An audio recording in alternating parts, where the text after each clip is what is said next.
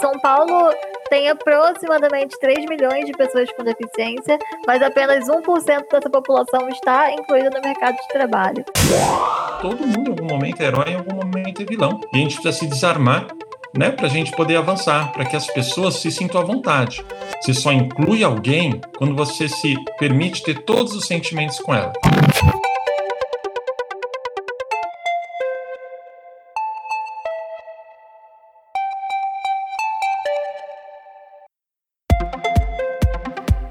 Olá, este é o Inovação em Pauta, podcast da 3M dedicado a falar sobre ciência, criatividade, diversidade e inclusão, sustentabilidade e muitos outros assuntos, mas sempre usando as boas lentes da inovação. Eu sou Luiz Serafim, head de marca da 3M, professor, músico, pai do Gabriel, e hoje eu vou conversar sobre o grande desafio de levar a diversidade e a inclusão para valer dentro do mundo corporativo em especial com relação às pessoas com deficiência dentro das empresas. Um tema sobre o qual se fala muito, mas será que temos feito o suficiente, o possível, mas também o impossível? Quais os caminhos, as possibilidades e desafios a serem enfrentados nesta jornada? Para essa discussão, temos dois convidados muito especiais que eu já tive a oportunidade de ouvir de pertinho e me emocionar muito com eles e aprender bastante. Guilherme Bara, nosso primeiro convidado aqui, palestrante, consultor em diversidade para empresas, protagonista de uma trajetória tão exitosa quanto improvável. Guilherme Bara foi de atleta paralímpico a executivo de multinacional. Cego desde os 15 anos, em virtude de uma retinose pigmentar, graduou-se em administração, fez MBA, chefiou o gabinete da Secretaria da Pessoa com Deficiência da cidade de São Paulo e atualmente é consultor de diversidade e inclusão, auxiliando empresas e pessoas a construírem ambientes de trabalho mais respeitosos e inclusivos. Salve, Gui, bem-vindo ao Inovação em Pauta. Olá, Serafim, obrigado pelo convite. Para mim é um prazer estar aqui é, falando de um tema que eu gosto, que eu estudo é, e que, felizmente, tem cada vez mais estado na pauta é, das grandes empresas. É um prazer estar aqui para bater esse papo com vocês.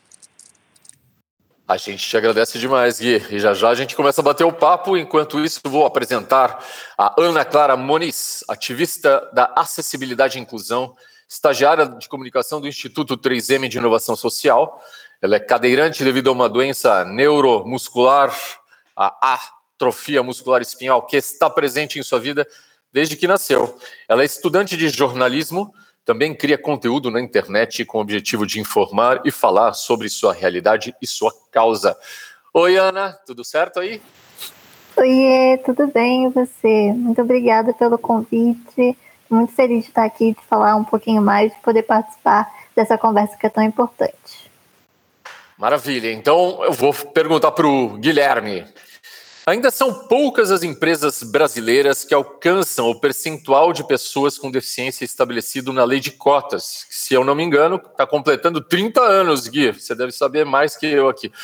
A lei né, que define um percentual de pessoas para as organizações. Qual o maior desafio enfrentado pelas empresas para promover a inclusão de pessoas com deficiência e que, idealmente, não fosse somente para cumprir norma, né, mas para ir além dela, Gui?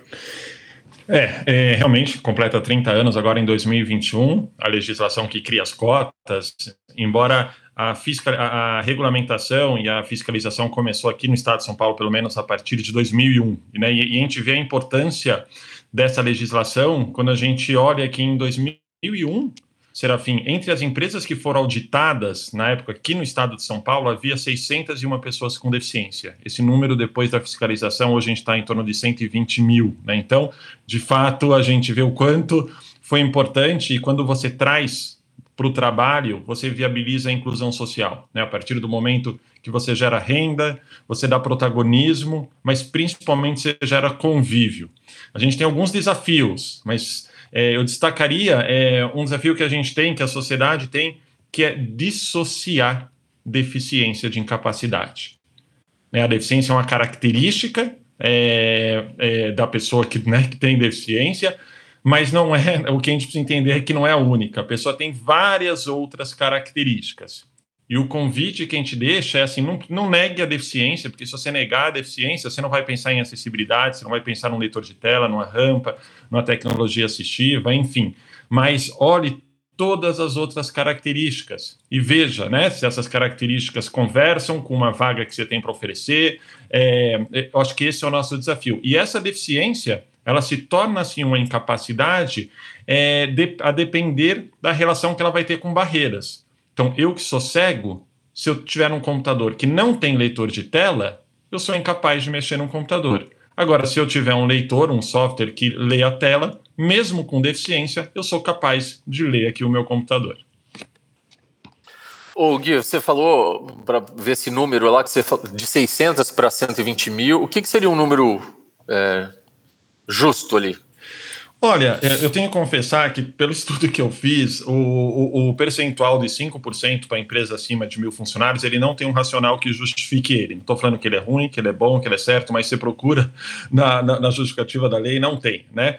Agora, o que a gente sabe é que metade das empresas mais ou menos cumpre a cota, então existe aí né, uma reserva de vagas é, garantidas por lei ainda que não foram preenchidas, e eu, eu não saberia falar desse número ideal, mas o que eu acredito é que o nosso desafio é criar mais, assim, é criar mais do que diversidade para a pessoa com deficiência, é criar de fato inclusão. Porque a maior parte desse contingente, desses 120 mil, estão na base da pirâmide, Serafim, dentro de uma empresa. Né?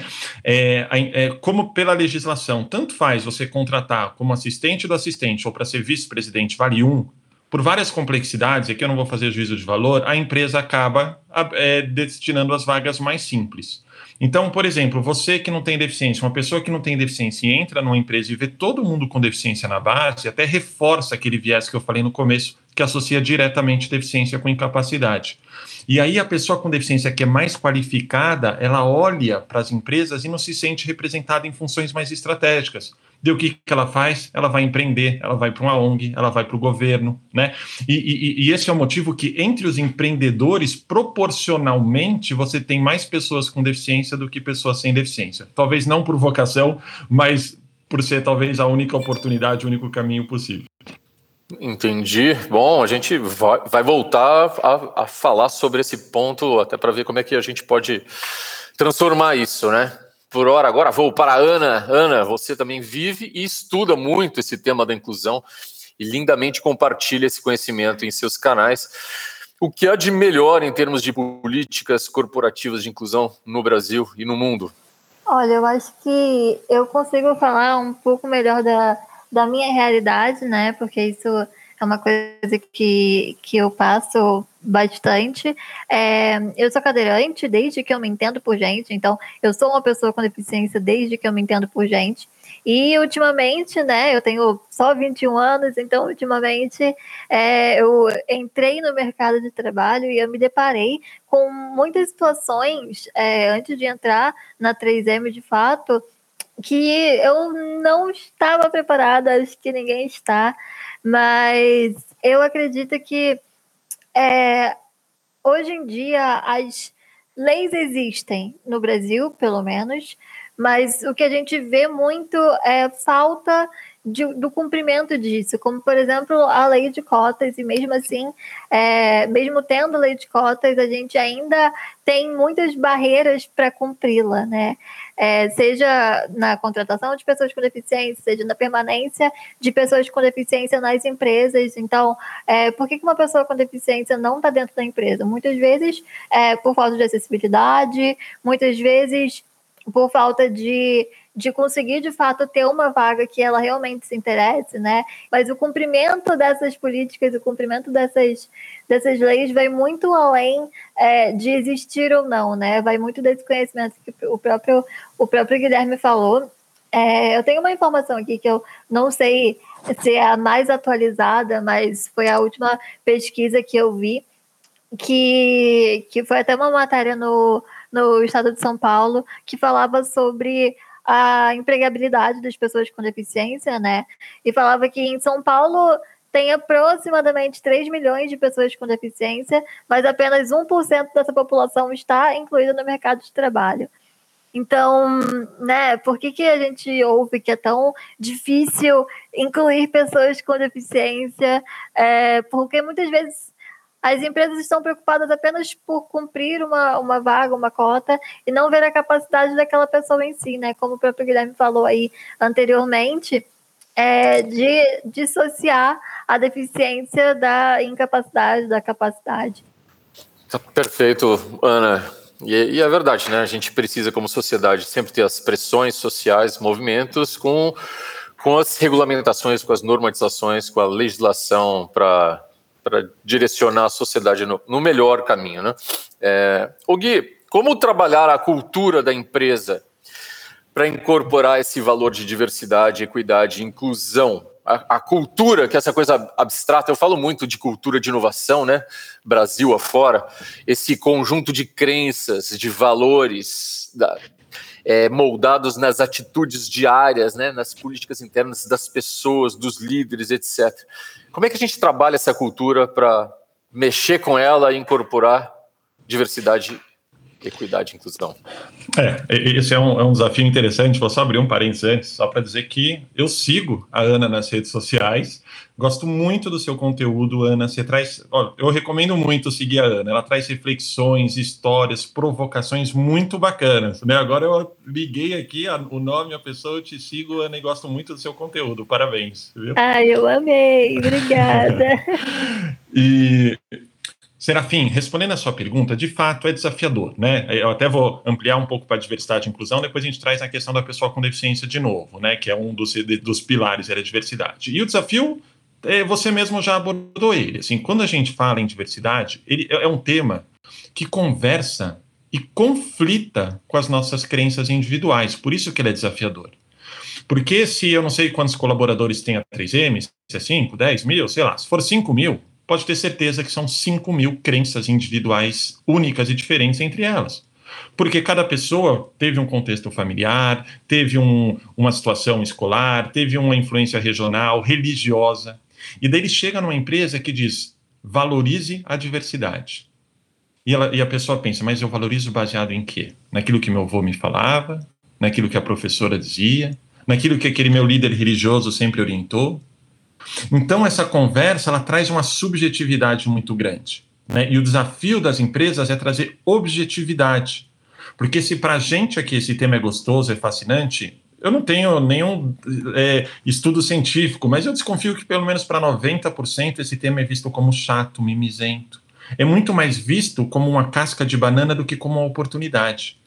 Então, qual que é o nosso desafio? Primeiro, é trazer objetividade para essa conversa. E onde que está essa objetividade? Está escrita nas diretrizes de uma grande empresa como a 3M. Porque eu não preciso entrar no site de vocês para ter certeza que a palavra respeito vai estar entre os valores.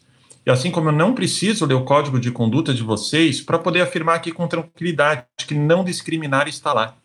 O nosso desafio é aterrissar isso para a prática. A gente tem muita dificuldade de respeitar. Né? A gente acha que respeita, mas a gente respeita aquilo que a gente concorda, aquilo que a gente conhece. Quando a gente não concorda, a gente não respeita. É só você lembrar, Serafim, de tantas reuniões que você faz no seu dia a dia, vocês decidem algo e uma galera sai de lá meio que boicotando porque não concordou, né? E quando a gente fala de diversidade, tem gente que fala assim para mim, né? Porque eu trabalho todos os pilares da diversidade nas empresas. Tem gente que fala assim, Guilherme, olha, gay, já entendi que existe gay, lésbica, tá bom, mas pessoa trans, como assim? Era homem, virou mulher. Ah, não, eu não concordo. Ninguém tá pedindo para concordar. Só respeita. Né? Então, na hora que a gente tira do CPF essa conversa e se baseia nas diretrizes corporativas, a gente leva para o CNPJ. E aí a gente passa a trazer um pouco mais de objetividade e passa a depender menos de um gerente inclusivo, baseado ali na, na história pessoal dele, e passa a ter de fato um ambiente onde, por exemplo, a pessoa com deficiência entra, às vezes tem um gestor muito bom e a empresa fala, está resolvido. Só que essa pessoa com deficiência começa a bater e voltar nos processos internos e ela, como qualquer outra pessoa, quer ouvir sim na vida. E chega um momento que ela percebe que aquele ambiente é bom porque o gestor dela é preparado e não porque a empresa é preparado. E aí ela vai cair ali no canto da sereia e vai ganhar 100 reais na empresa vizinha, vai pedir as contas, mesmo ela tendo um gestor muito bom. Então, o desafio né, é trazer objetividade, é separar, trazer a questão para o CNPJ e não depender de CPF, E uma terceira coisa que eu colocaria, esses 90% que ainda têm dificuldade, a gente precisa ouvi-los, respeitar e acolher esse sentimento. Por mais absurdo que, que, que a gente ache algumas posições. Porque de outra forma a gente não engaja. O sentimento de culpa ele afasta, ele não engaja. Então a gente precisa criar um ambiente seguro onde as pessoas se sintam à vontade e só a partir daí o engajamento pode ser efetivo. Vocês estão escutando ouvintes, né, do nosso podcast. Tipo, todo, toda vez que você fala, Gui, pô, sempre puta, abre, sabe, aquele momento epifânico ali de abrir o céu. É muito legal, cara, o que você está falando. E eu concordo com um monte de coisa é, que você diz sobre esse universo in, né, individual, a cultura, a experiência né, de cada um. É, mas é, eu acho perfeita essa colocação da cultura que a empresa acaba formando, né? Esse conjunto de crenças oficiais da companhia e quem, quem fica lá tem que comungar. Porque eu tô há 26 anos, incríveis 26 anos na 3M. Podia ir para um monte de lugar, mas eu comungo com valores. E uma das coisas que eu. Também, quando eu falo de inovação, sempre vejo esse alicerce comum na, na história da minha empresa e de várias outras empresas que eu admiro e que também são inovadoras, que é o alicerce ético. É tudo uma questão de ética, de respeito humano, né? de tolerância. Então, quando eu conto a história da minha empresa de inovação, tudo é, começa respeito entre as pessoas, funcionários, respeito com os clientes. Se você é sustentável, etc., ESG, pô, porque você sempre respeita o planeta, a sociedade, né, com responsabilidade pelo que você faz. Então, esse é um alicerce genial, assim, que, que é importante, né? E o que você trouxe de empatia e tolerância. Agora, vou esticar para uma pergunta que as pessoas falam, para mexer com a cultura, construir. Existe, existem áreas que têm um papel mais preponderante, por exemplo, recursos humanos, ou os grupos de afinidade, existem atores mais importantes para fazer essa, liderar essa transformação? Uh, tem, tem sim, né? Primeiro, assim, é, uh, o, tema diversidade, e aqui ele serve para pessoa com deficiência, mas a gente pode extrapolar para qualquer um dos pilares, né? É, primeiro, ele precisa ser percebido como algo da empresa, né? E aí a gente tem diferentes instâncias, né? Tem os grupos de afinidade, tem o RH, tem a liderança, tem a área de comunicação que é fundamental para comunicar o posicionamento da empresa. Não adianta você falar assim, olha, aqui tem uma, uma situação errada, um comportamento errado recorrente, então amanhã o que, a gente vai fazer? Vamos demitir o primeiro que fizer. Essa pessoa vai falar, por que eu? Todo mundo faz, então comunicar antes, deixar clara qual é a, a, a, direção da empresa, né, é fundamental. Agora, é, a área de RH ela dá o suporte, mas a alta liderança precisa entender que esse é um desafio da empresa, né? Eu acho que isso, isso já é bastante dado, né, pelo que eu sei da 3M. O que eu trago para meus clientes, por exemplo, grupo de afinidade. Grupo de afinidade tem crescido muito nas empresas, mas eu vejo alguns grupos um pouco patinando. O que, que eu oriento para meus clientes? O grupo de afinidade, ele, trai, ele é a alma do tema dentro da, da organização. Mas ele pode ajudar muito ou também pode atrapalhar. Ele ajuda quando ele percebe que ele influencia, que ele sugere, né? que ele contribui. Mas quem decide tem que ser, na minha opinião, o comitê executivo da empresa. Porque eu vejo algumas empresas, Serafim, que ainda não têm convicção no tema da diversidade, o que, que elas fazem? Ó, oh, tem que fazer, porque agora tem espaço do SG, meu vizinho faz, meu concorrente faz, eu vou fazer. Daí o presidente vai lá na coletiva e fala assim: ó, oh, nós vamos fazer, a gente trabalha esse tema de diversidade, mas a gente dá lugar de fala. Então, o que, que a gente faz? Quem decide é o grupo de afinidade. O que, que ele está fazendo? Delargando o tema. Porque todo tema sério da empresa, quem decide é o comitê executivo. E você quer engajar sua alta liderança, a melhor forma é falar para ele decidir. Porque na hora que ele tiver que decidir, ele se apropria do tema, ele estuda, ele se informa. E aí sim o grupo de afinidade fica poderoso, que ele vai influenciar algo efetivo. Se não fica um feudo onde as pessoas fazem eventos para si mesmo, fica quase que um feudo dentro da empresa desconectado. Um outro desafio é um exercício que eu faço quando eu, eu faço muito planejamento para grupo de afinidade. O que, que eu, eu faço com, né, com os grupos? Eu peço, a gente mapeia, a gente faz tipo uma análise SWOT ali. Vamos ver o que a empresa tem de forte, de bom no nosso tema e o que ela tem que poderia ser melhor. E a partir daí a gente sugere ações para eliminar ou pelo menos diminuir esses gaps. Qual que é o grande desafio? Primeiro que as empresas, os grupos de afinidade, poucos se planejam. Normalmente eles são pautados pela notícia da internet do dia anterior, né? E aí totalmente desconectado com, com a diretriz da empresa. Mas mesmo quando eles mapeiam as dores, eu vejo muito assim, né? Então, a, a empresa vai ao grupo de gênero, ou se não, um grupo de pessoa com deficiência, vai lá e mapear, a gente não tem mobilidade, as pessoas aqui nos tratam como personagens, uh, tá, e daí vamos fazer uma ação, então, no dia da pessoa com deficiência, grupo de afinidade, que se sugerem? Ah, vamos trazer, tem uma banda com síndrome de Down aqui da cidade que é maravilhosa, emocionante, tem um rapaz com paralisia cerebral que pula de paraquedas. De todo mundo vai, chora, acha o máximo, só que a 3M não contrata paraquedista, nem contrata músico. Né? E as próprias pessoas que falaram que são vistas como personagens reforçam isso na hora que tem que sair do contexto da empresa para trazer o tema. Então a gente dá um tom muito emocional. Então o desafio é sim mapear as dores, mas ter ações que conversem com essas dores. Senão a gente vai fazer eventos cinco anos e depois, quando olhar para as dores, elas são as mesmas. Então a gente tem alguns desafios aí é, quando a gente fala em, de fato, promover e transformar o ambiente quando a gente fala em diversidade e inclusão. Muito sentido, Gui. Ana, vem para a conversa para falar um pouco da tua experiência com grupos de afinidade ali que você tem visto até na, na organização ou com colegas em outras empresas e falando o que uma empresa ganha ao trabalhar pela diversidade e inclusão. Nossa, na minha opinião, ganha tudo, né? É, quando a gente fala sobre diversidade e inclusão em, em todos os aspectos possíveis, vai muito além da, no meu caso, né? No nosso caso aqui, vai muito além das pessoas com deficiência, por exemplo.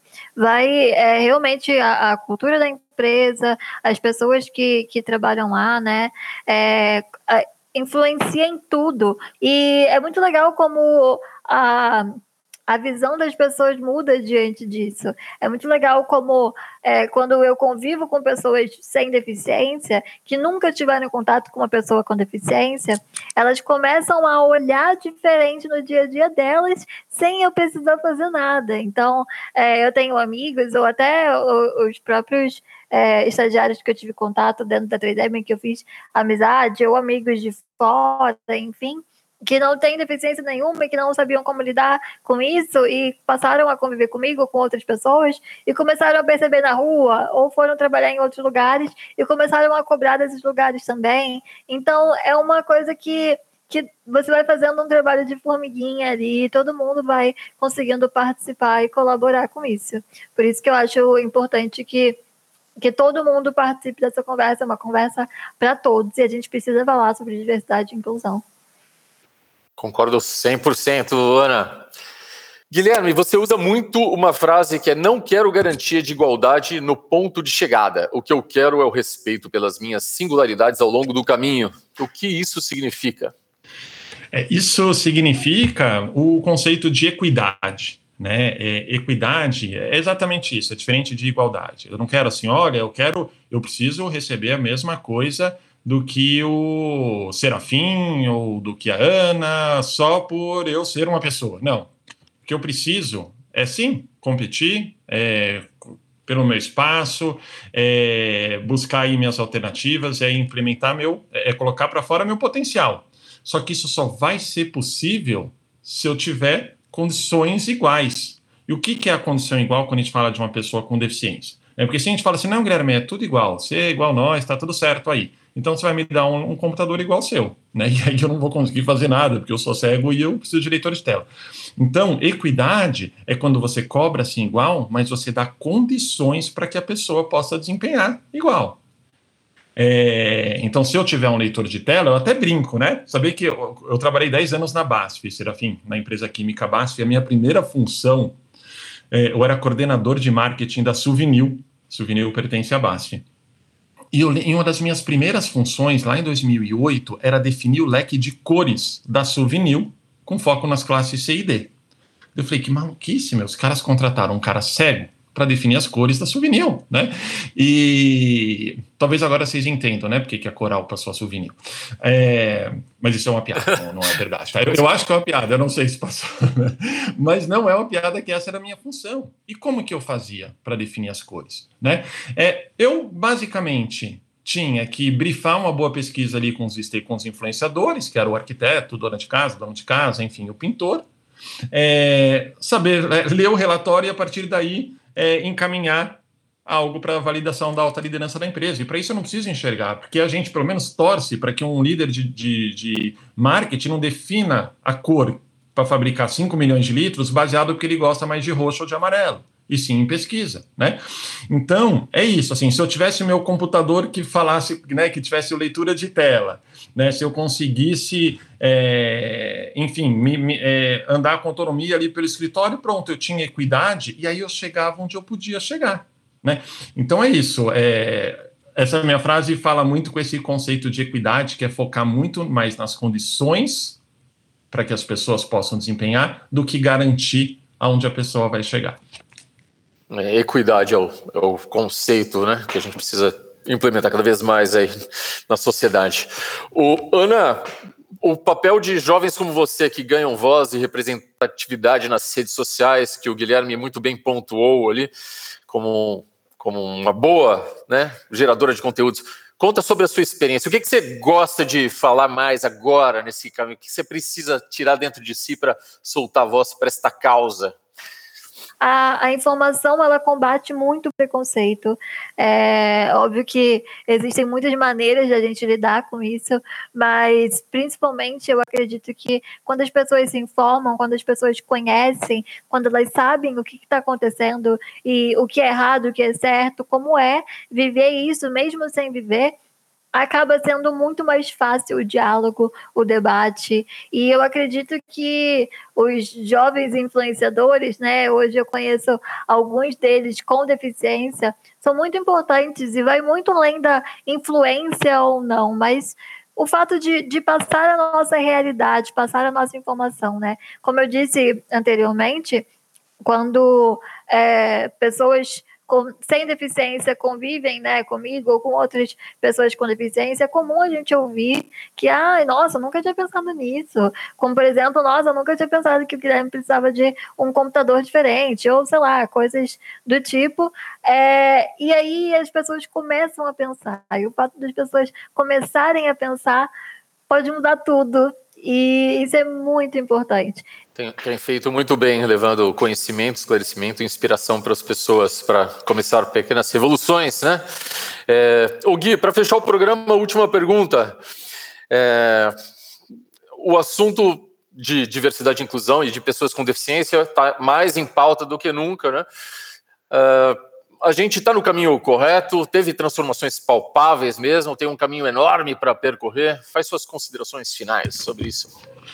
Muito bom. Olha, sim para todas as suas perguntas. A gente, eu acredito que, que a gente está no caminho correto, é, porém, é, a, a, gente de fato tem avançado, principalmente as grandes empresas, né? Eu, esse, esse meu olhar é muito para o ambiente corporativo, que é onde eu circulo como consultor, como profissional, então eu vejo avanços, mas sem dúvida, principalmente quando a gente fala em pessoas com deficiência, o desafio pela frente ainda é grande. Né? A gente, eu diria, é, eu, como eu trabalho com todos os pilares, um, um, é, é interessante, porque tem empresas que me chamam para endereçar, por exemplo, olha, Guilherme, o grupo X aqui está muito militante, tão radicais, eles acham que todo mundo tem que nascer sabendo as questões dele, a gente quer acertar, mas se a gente erra uma coisinha, eles já nos tratam como um vilão. Então eu falo, não, pode deixar, né? Eu chego lá no grupo e trago algo para eles resolverem em relação à pessoa com deficiência. A galera trava. O mais militante da questão racista, LGBT, da questão. Na hora que traz a questão da pessoa com deficiência, ele trava. Né? E para que, que eu faço exercício? E quando eu também trago para as pessoas com deficiência um tema LGBT ou de raça, também normalmente trava. Para que, que a gente faz esse exercício? Para que as pessoas se conectem com suas próprias vulnerabilidades. E a partir daí respeitem também o processo do outro. É aquilo que eu digo no meu TED, quem teve a oportunidade de assistir, assim, na conversa do respeito, todo mundo em algum momento é herói, em algum momento é vilão. E a gente precisa se desarmar, né, para a gente poder avançar, para que as pessoas se sintam à vontade. Você só inclui alguém quando você se permite ter todos os sentimentos com ela, né? Da raiva até a paixão e principalmente quando você fica à vontade para errar com essa pessoa. Porque com quem você tem medo de errar, você se afasta. Então a gente tem alguns desafios, sim, para desmistificar a questão da pessoa com deficiência, mas que bom que empresas como a 3M é, estão na direção certa. É, sempre nesse sentido que você falou que a gente precisa fazer, né? Um mundo de pessoas mais vulneráveis, mais cientes de suas imperfeições e sempre abertas para aprender, né? E serem suas melhores versões. Uh, muito obrigado pela conversa, Guilherme e Ana Clara, para tratar desse assunto imperativo, urgente, que a nossa, minha organização, 3M, está debruçada nisso, as outras organizações Muitas já estão, precisam cada vez mais se integrarem nesse tema. Busquem o Guilherme, assistam essa palestra emocionante que eu tive a oportunidade de ver você, Gui, com a sua filhinha subindo no palco ali. É uma coisa fantástica, né? Inspiradora ao extremo. Busque as palestras do Guilherme, as consultorias assertivas com experiência e conhecimento. Busquem a Ana, sigam. Quem não segue a Ana, sigam lá para ver conteúdos diários sobre diversidade, equidade inclusão para fazer as nossas revoluções e transformar no mundo melhor. A gente fica por aqui. Inovação em Pauta, o podcast da 3M com realização em parceria com a Projeto Draft. Eu sou o Luiz Serafim e esse episódio foi produzido pela dupla muito especial, Laisa Meschini e Marina Bessa. E a edição de som é sempre dele, Guilherme Chibruski. Até a próxima e obrigado.